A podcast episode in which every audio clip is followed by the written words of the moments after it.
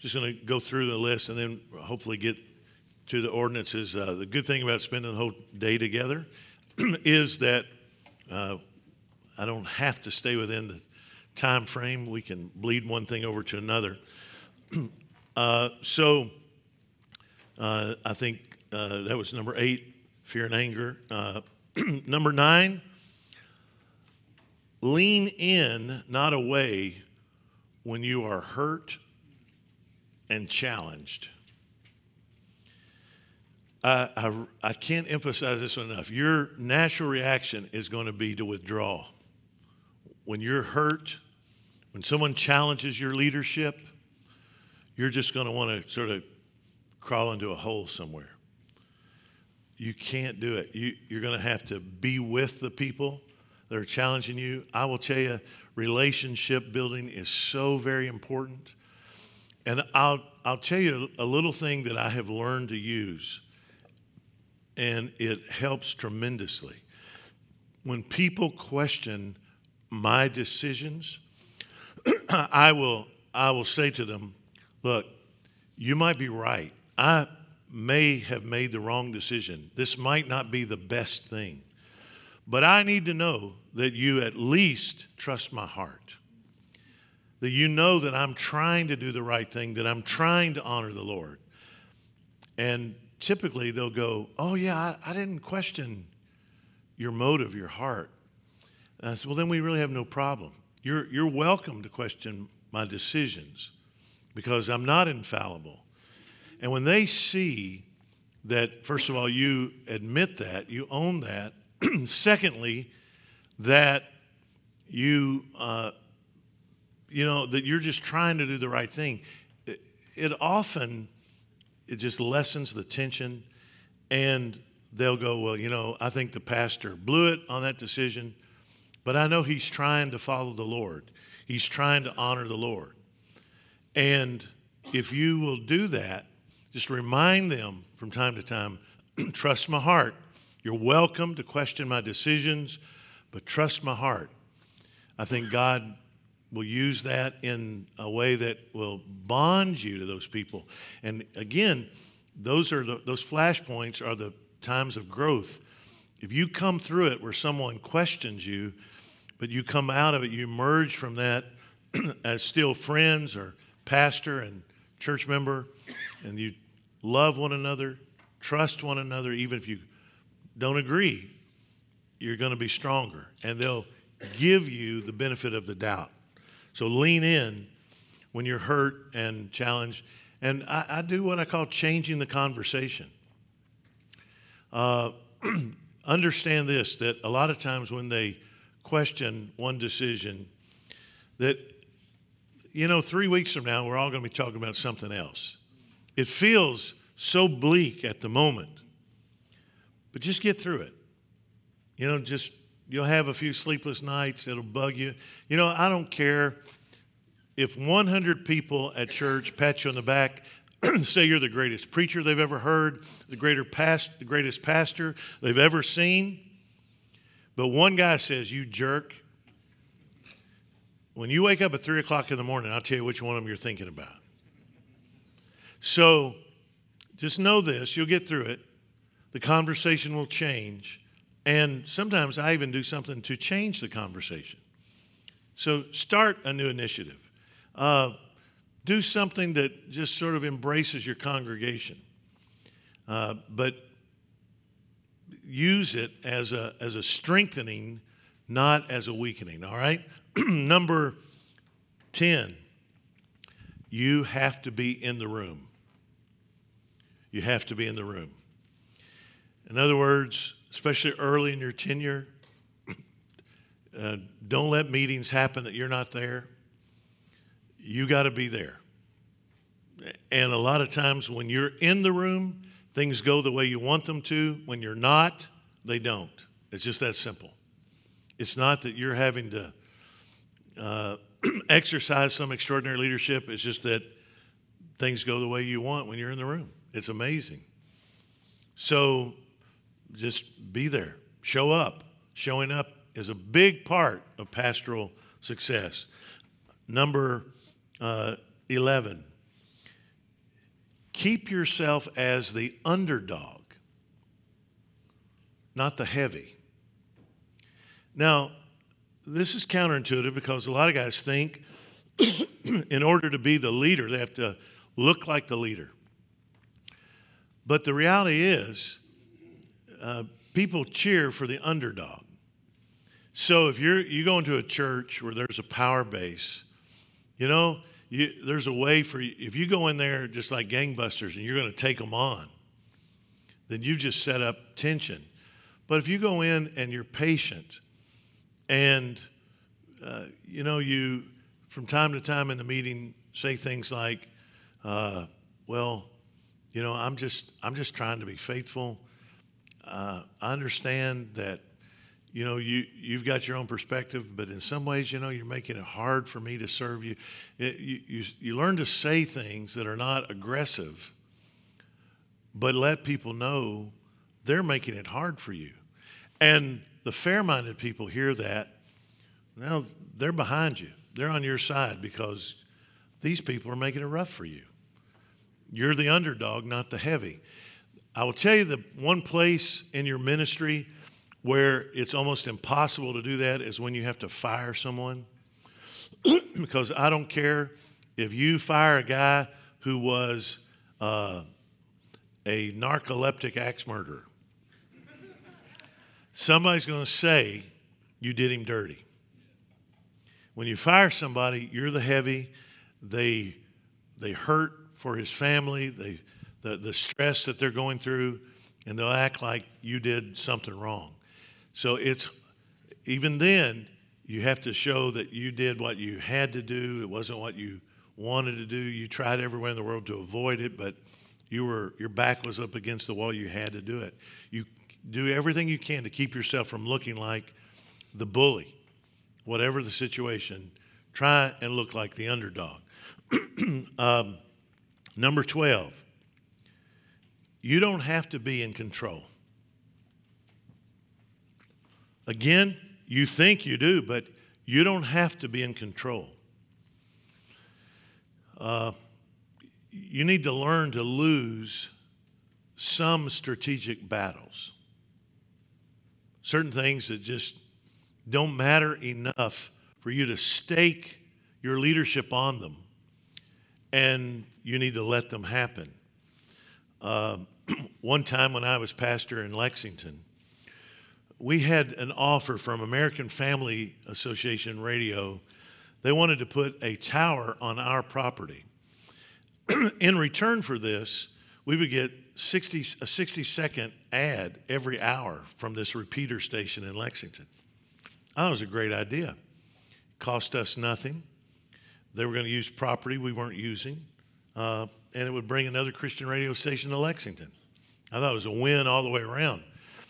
I came into our deacon meeting and told them this and had a list of the programs that were on uh, this American Family Radio.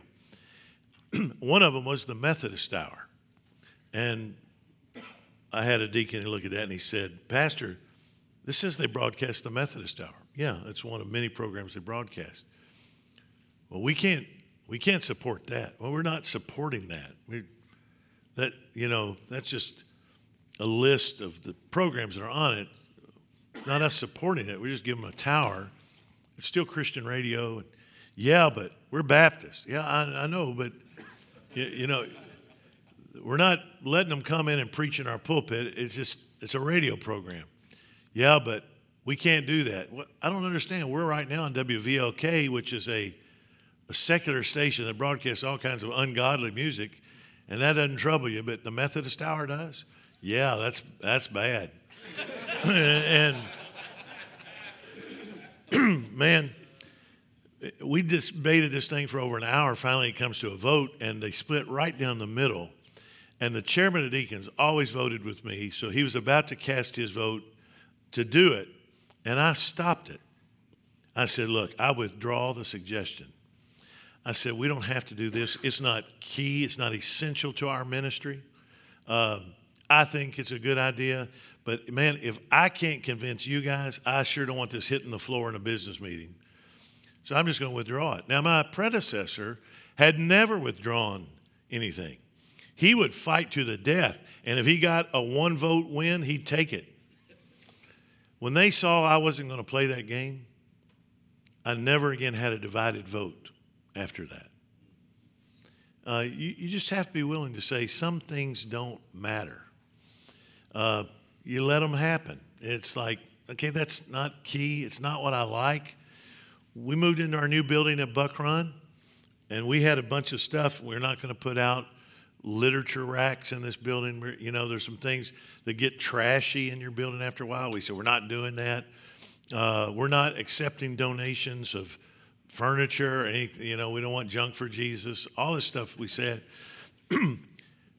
we look out the window one day and there's a, a landscaping crew and they're digging and they've already planted plants and there's this big boulder they brought a crane out and put this boulder, and I'm like, what is happening? And an old lady, an older lady in our church, had decided to put in a prayer garden in memory of her husband. She didn't ask. She just did it. All right. Now, what's my value here? Right? I can throw my weight around and say, get rid of that. We don't want this boulder. We don't want this prayer garden. It's just something else to keep up. And I'm going to tell you, we've been in that building three years. I don't think I've ever seen anybody out there praying. Have any of you guys ever seen anybody praying in that prayer garden? And the day she goes home to be with the Lord, it's gone. but for now, it's there. You know, what are you going to do? I'm just like, I can be the guy that ticks her off and sort of disregards her gift. None of us like it. We all, uh, what? But it just wasn't worth the fight. It, it's, it's not essential to our ministry. Uh, it, it, it wasn't big enough that it set a precedent. People started to know what happened. They, like Noah's sons walking backwards to cover uh, their father's nakedness. Everybody just sort of walks backwards around that prayer garden. But I, I'm convinced I did the right thing. It, it ended up costing me nothing but an ugly prayer garden. But it didn't cost me leadership chips, right? So uh, you don't have to be in control. Learn to lose battles gracefully. They'll respect you, love you, follow you all the more when they see you don't always have to have your way, especially on non essential things. Uh, and number 13, right along with that, apologize when you're wrong. I had a guy tell me one time, well, if I apologize, they'll think I'm, I'm weak and make bad decisions. I said, no, dude, they already know you're weak and make bad decisions. They know that. They just like to know that you know it. So if you learn to apologize and say, forgive me, I, I blew it on that. I, I, I had anger or I made the wrong decision.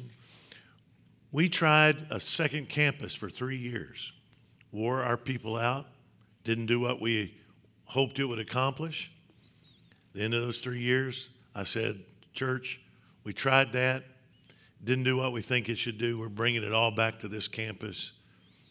And no one said a word. When I came to Buck Run, they already had plans drawn up for a new building. They'd spent a hundred grand on that. I'm the guy that killed those plans. And nobody said a word. And I'm convinced it's because they also saw that I was willing to not have, I didn't have to have my way. I just told them the truth. So if if you learn to have a humility about you that apologizes when you're wrong, that does not demand your way, you, you don't throw temper tantrums, they'll trust you. Even when they disagree with you, they'll follow you, they'll give you the benefit of the doubt. All right? So apologize when you're wrong. Number 14, plead guilty when people point out your shortcomings. My predecessor was the quintessential pastor. If somebody sneezed At two o'clock in the afternoon, Bob Jackson showed up with a hanky by two fifteen. Uh, I mean, he was. I've never seen anybody like him. I can't tell you the number of times somebody came in my office and said, "You know, we think you're a really great preacher, but when it comes to being a pastor, you're no Bob Jackson." I never once resented that. I never got upset with that. I just said, man, I aspire to be as good a pastor as Bob Jackson.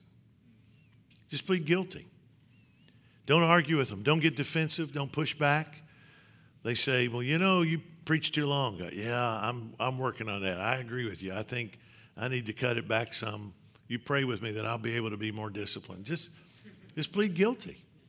And again, they, they just like to know that you know your faults. And if you get in that defensive posture, it's going to hurt your leadership. Uh, number 15, be transparent, but without being whiny. So let people know your shortcomings or your struggles, but don't do it in a way that's whiny. Uh, everybody's got their own problems and their own struggles, and nobody wants to have a pastor that's just always whining. So there's a way to be transparent that does not come across as poor me. And you got to find that balance. Uh, look, Buck Run lets me do a lot. I'm dean here. Uh, people at Buck Run talk about how busy I am. You never hear me talk to them about how busy I am. Nobody wants to hear me complain about that because it's my choice, right? So I consciously don't ever say, Oh, I'm so busy. People come to me and they say, You know, I, I like to talk to you, but I know you're so busy. I have a standard response to that, and that is, Look, you're right, I'm busy, but I want to be busy doing the right thing. And man, talking to you and helping you is always the right thing. So yeah, let's make that happen.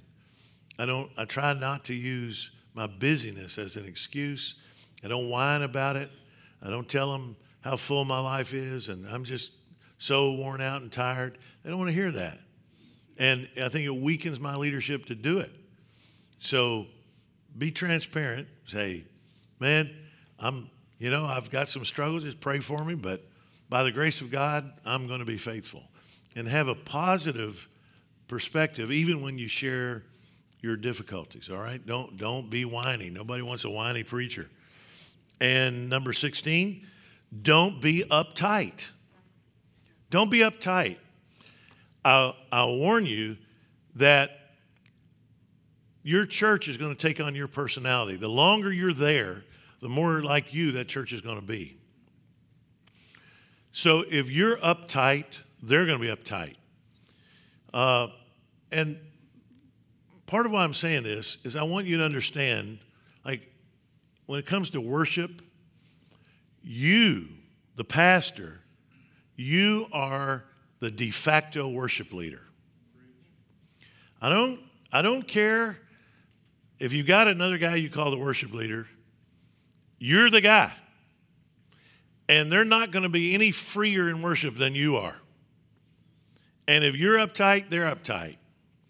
And while I'm on it, here's York's soapbox. Don't be looking at your sermon notes during the worship service. I hate that. Man, you need to be engaged.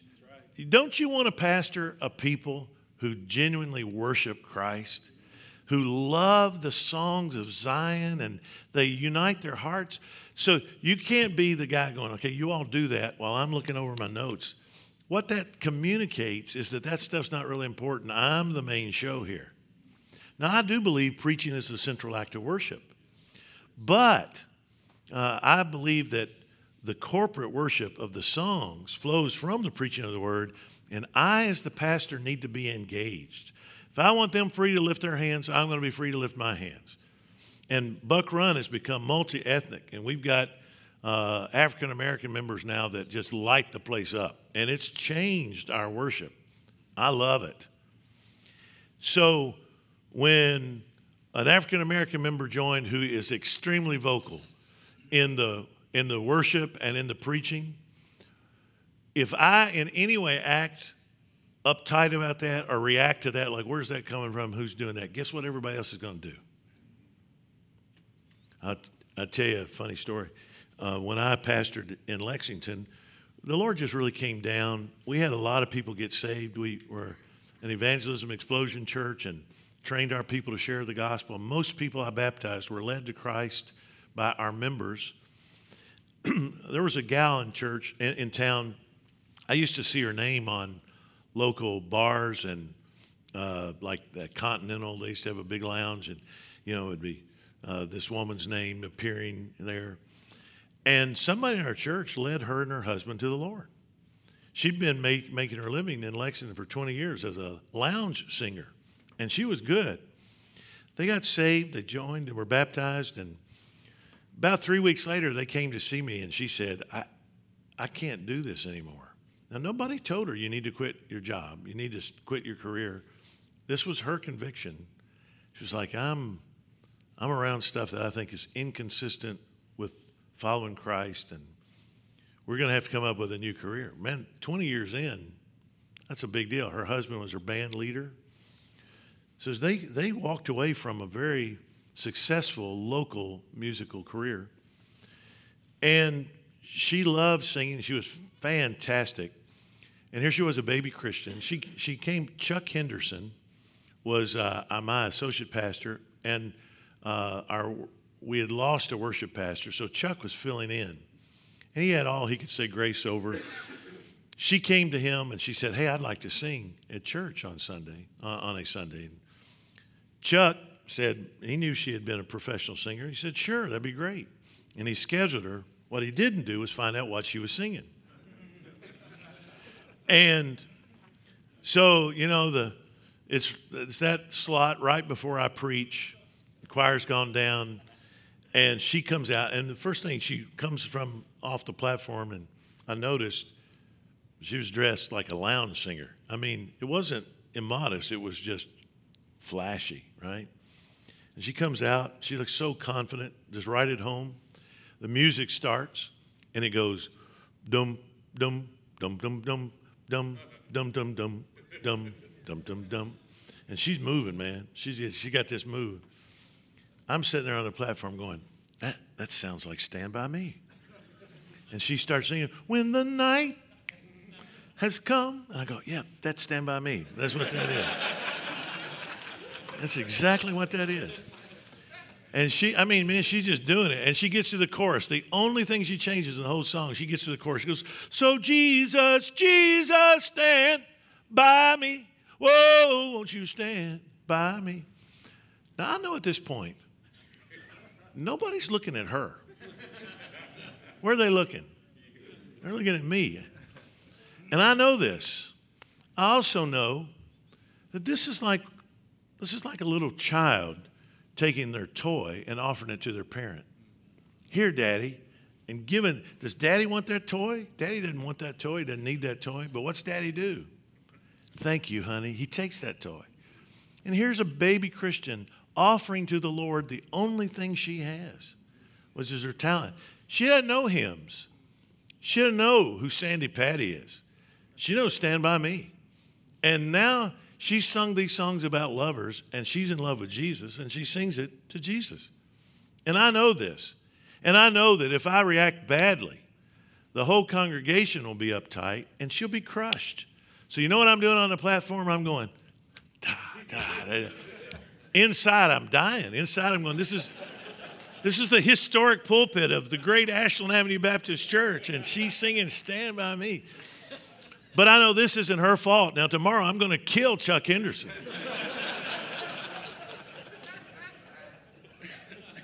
but I'm not, I'm not going to do anything to hurt her.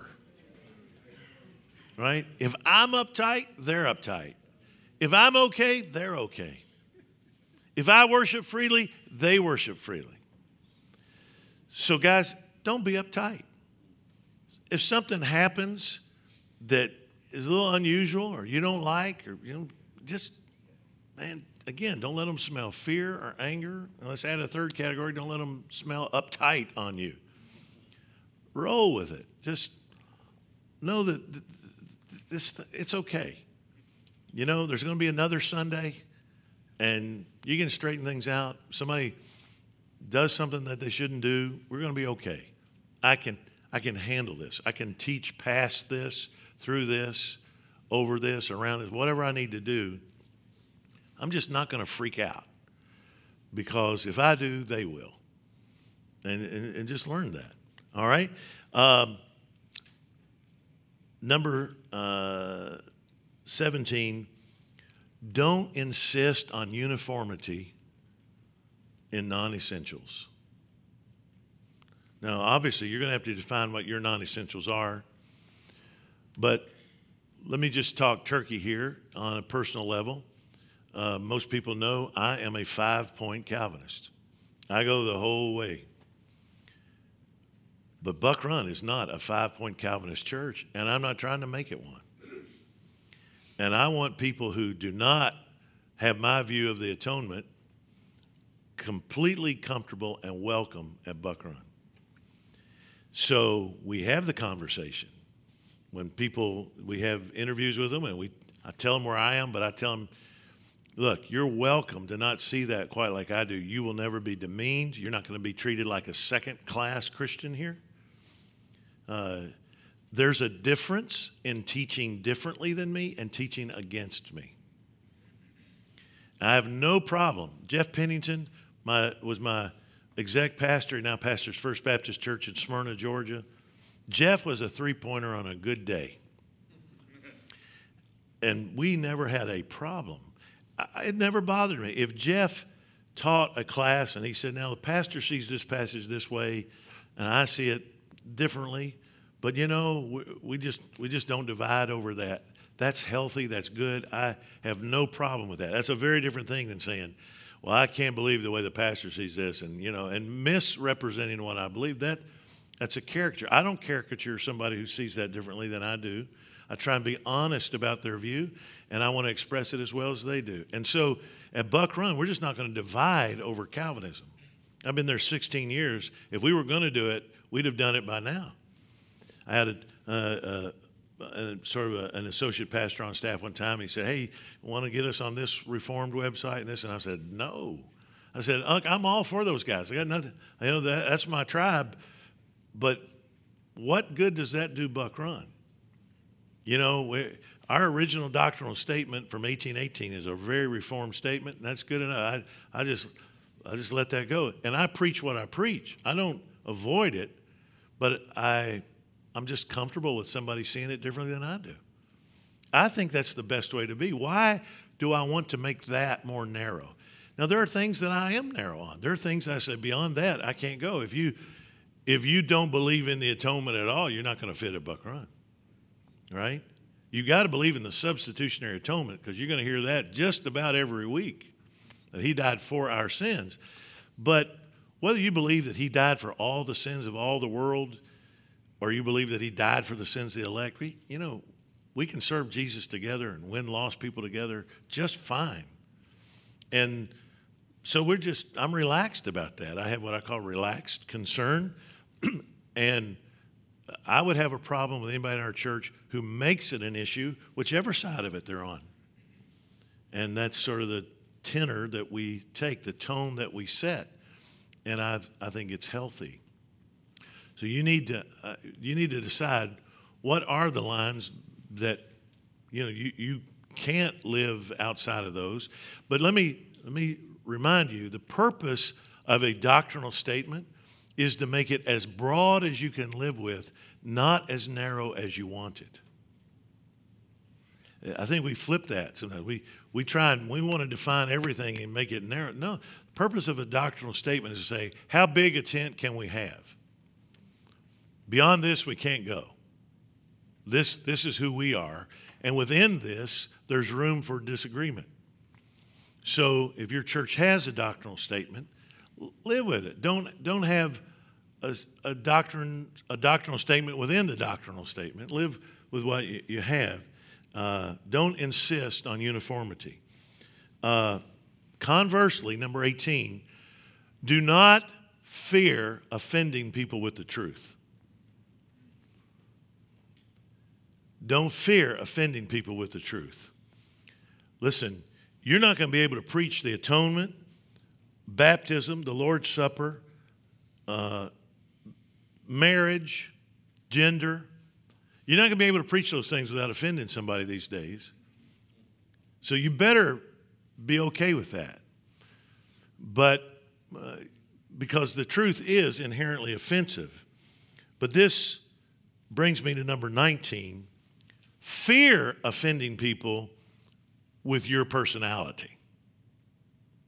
All right? Here's the two sides of this truth.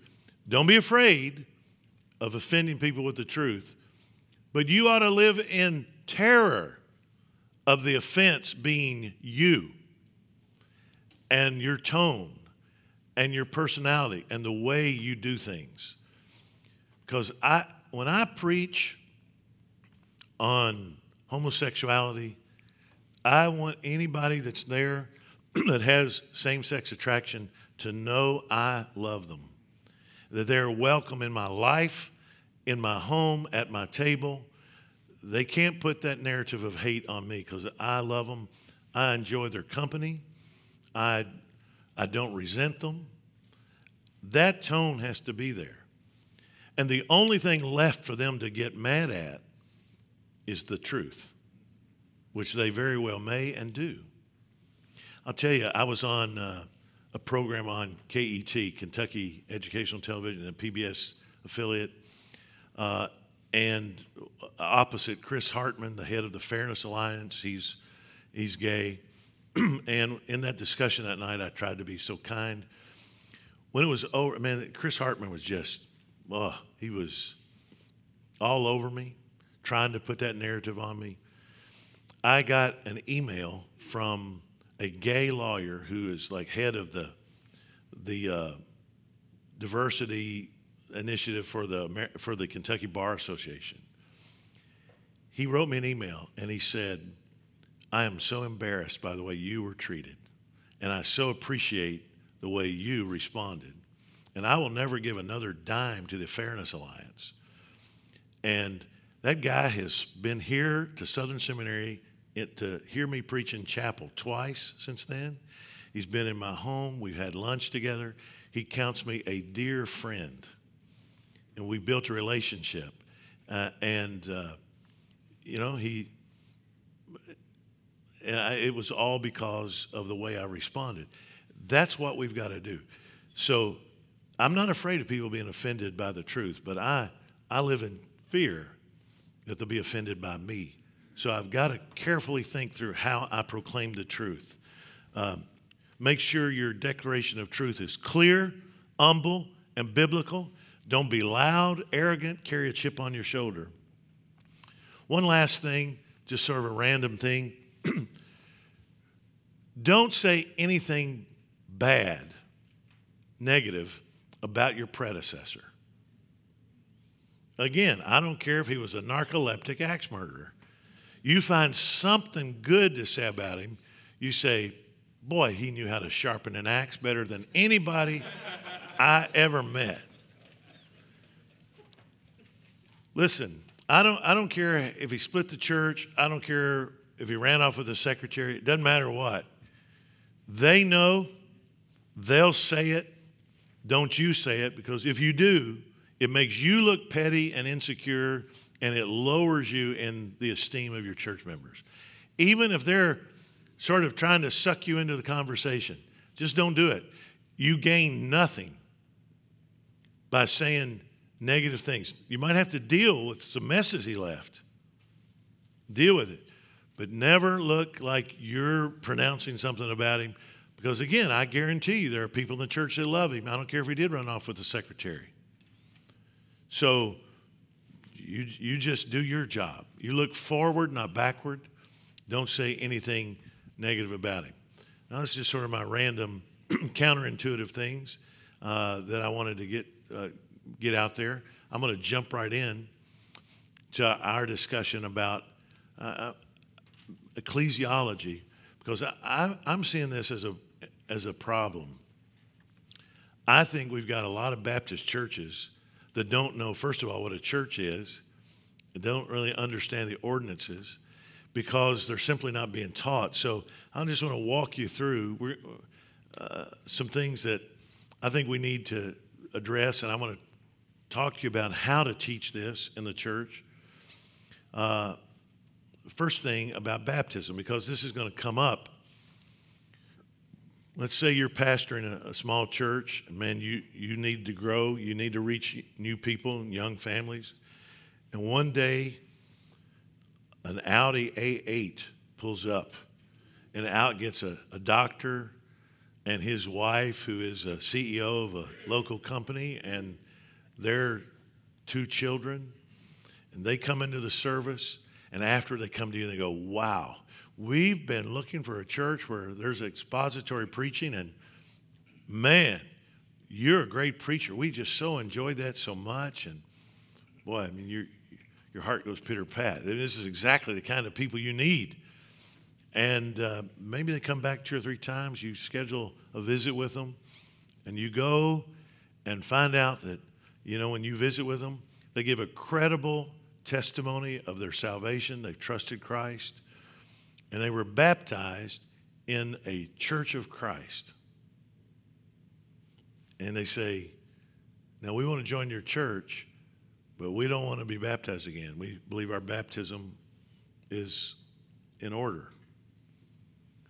I'm telling you, you're going to have, if you wait till that moment to make the decision about how you're going to deal with that, I can tell you how you'll deal with that. So I just want to remind you what we as Baptists believe about the ordinances and talk to you about how to talk to people about it. So, what is scriptural baptism? First of all, and I'll go through this quickly, and we'll break at, what, t- at what time we break? Quarter till? Quarter till 12? 12 At 12 o'clock. All right. So, um, first thing is you have to have a proper candidate, which we Baptists believe is a what? A believer. We're Credo Baptists, not Paedo Baptist, uh, though I consider myself a covenant theologian. It does not extend to baptism be, being equivalent to circumcision. So we are Credo Baptist. We believe there has to be a proper candidate, and that means it has to be a person who has genuinely put their faith and trust in Christ alone. Secondly, there's a proper mode. That is immersion. Third, a proper purpose. Now, here's where it starts to get fuzzy. The Baptist faith and message clearly states that this is a symbolic act. Now, if you put that in the definition, then you are saying any baptism that purports to be something other than symbolic is not, in fact, baptism. I mean, you just you can't conclude anything else. When you define it as a symbolic act, that means any church that says repentance and faith and baptism, all three are essential for salvation, is not, in fact, administering this baptism. Now, that's going to make for some tough conversations, but it's the right conversation because uh, I'm responsible to tell them the truth. I'm not responsible for their obedience. But I'm responsible to tell them the truth and to say, well, look, you know, you, the church where you were baptized teaches that baptism is essential to and a part of salvation. Let me grab a sip of coffee here.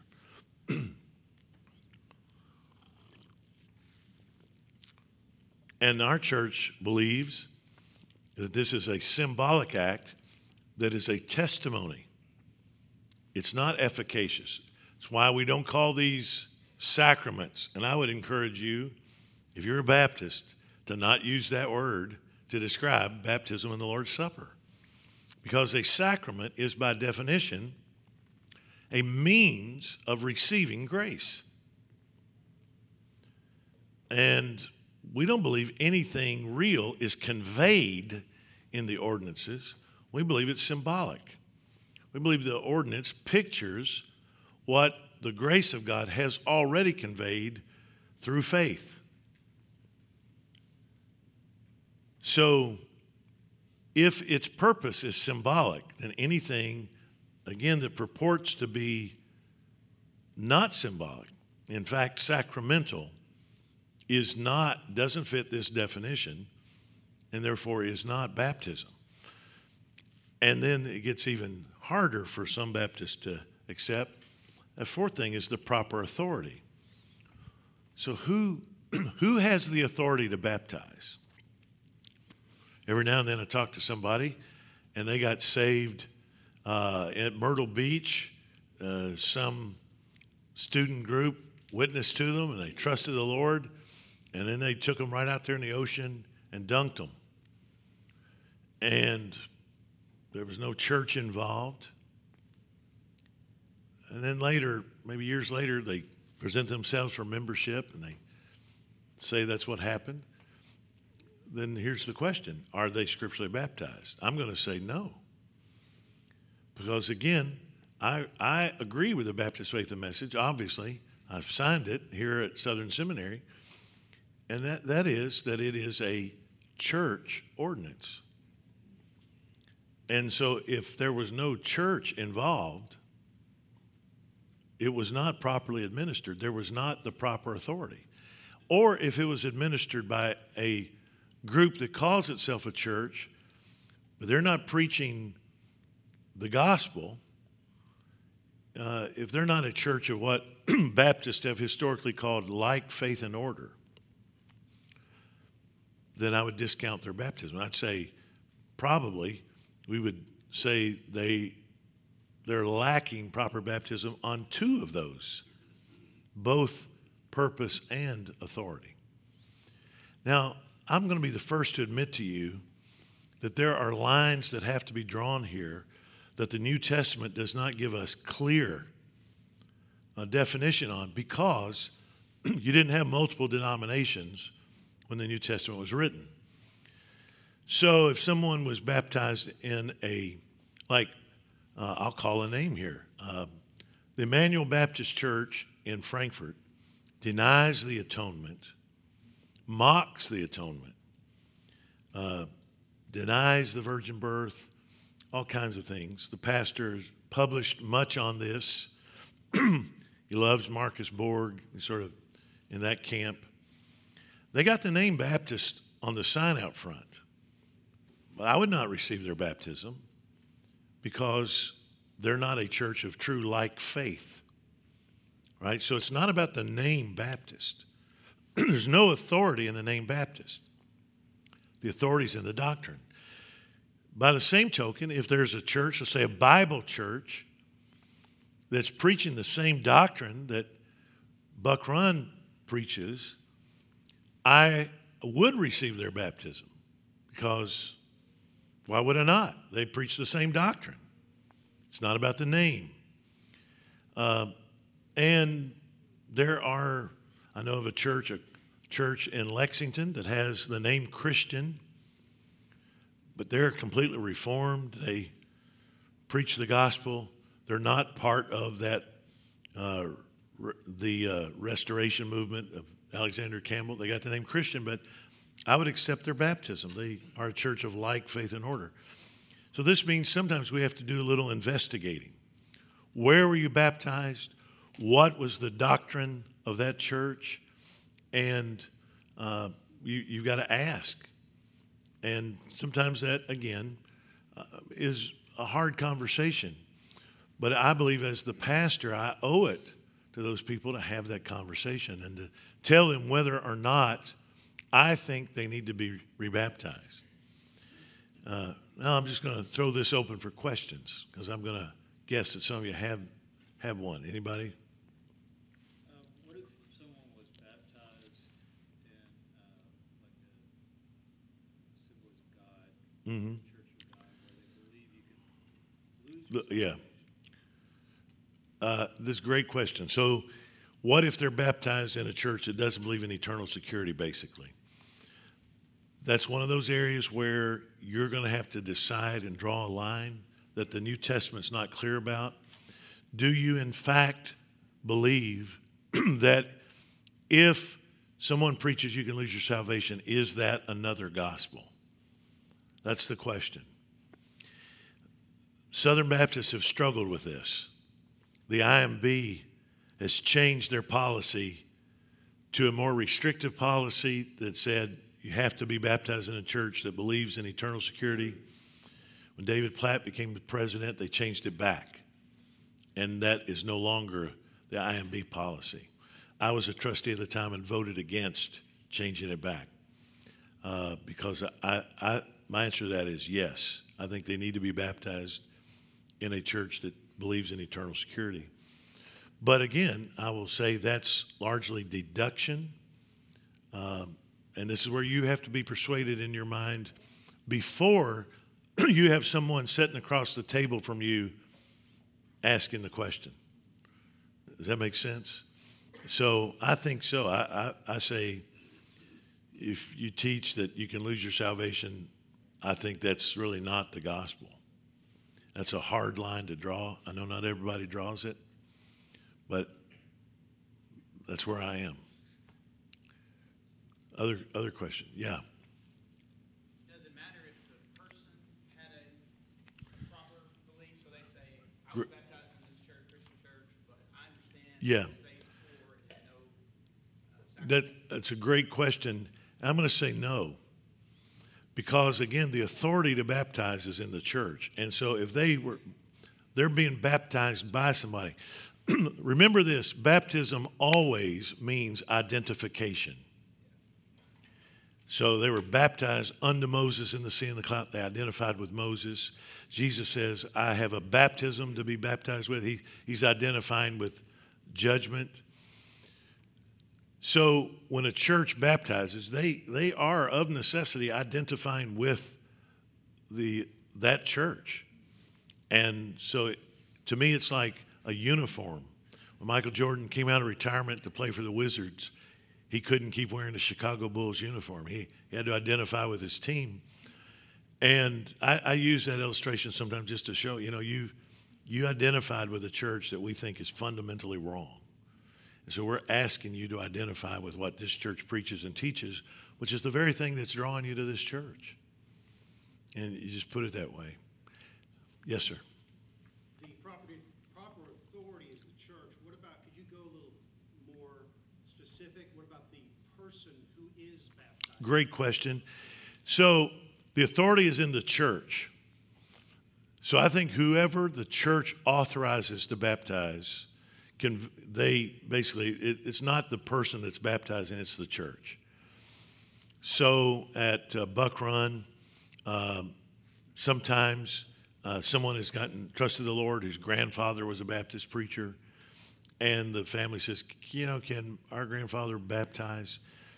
And we'll vote to grant them the authority on our behalf to baptize. It's still buck run doing it. It's just a brother that we've authorized to do it. Our pastors are all authorized to baptize on behalf of the church. when my grandson, uh, no, I'm taking, uh, I take that back. Um, a young man that worked for my son uh, trusted the Lord. We authorized my son Seth to baptize him. So uh, the authorities in the church. I, had, I went to seminary with a guy who one day in chapel got saved and he was pastor of a Baptist church. Uh, and through his church in the turmoil. Well, what about all these people he's baptized? I say, you know, it has it, should, it has no bearing. Though he was a false believer, uh, the church still authorized him to do it on their behalf. It had nothing to do with him or his salvation. Though obviously that's not optimal. Nobody wanted that, but it doesn't change the the uh, propriety of the baptism of those that he baptized, duly authorized by his church.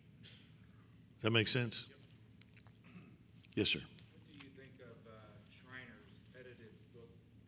I think he was just a general editor, but it's in the bookstore down here on baptism. Because I think some of what you said doesn't really line up with what that book about baptism. Baptism. Yeah, there are some things uh, in there that I, I would disagree with, but again, they're sort of commonly held views. I think what I'm saying is most consistent with the Baptist Faith and Message 2000. And um, Baptists can be and have been inconsistent, and we do, again, we draw lines at different places, but everybody agrees that there's a line somewhere. You know, let's say if someone says they got saved and they were genuinely saved and they got baptized by the Mormon church. I don't know any Baptist that would take that, right? So between there and eternal security, where is the line? Well, we're all drawing it somewhere. The question is based on what? And I, I, I understand that there are differences of opinion. My, my main goal here is to make you think through so that you're not just simply defaulting to something and you're not in, in effect allowing people to believe they've been obedient to the lord when they have not that's why i think you have to have that conversation Because I've had this conversation, just, it comes up all the time. yeah it does This is a real issue. yeah it does Uh, I'm not a part of the Baptist background, but I use that book because uh, I t- agree with what it says. I am a part of the restoration movement of churches, uh-huh. but we don't teach at our church, nor do we believe that you are saved by water baptism. Well, I, and I, I know that, and here's where I, I like line up with John Owen, who said one time of some people that were, had a similar view. He said, "Well, I believe they believe more in their hearts than it, they do in their heads." Like I've had this conversation with Bob Russell, and you know, you pin him down. Bob, does Bob believe that if you die before you get baptized, you know, do you go to hell? Just be, you know, if you've had a profession of faith, but you die before you he said no. Well, if you if you make that exception, then you're you can't say you believe it's essential, right? Because you said, well, then there's somebody gets to heaven without it. Uh, and here's where Baptist and Christian churches should agree. Uh, neither of us are saying it's optional. It is not optional. It is absolutely incumbent on every believer to follow Christ in baptism.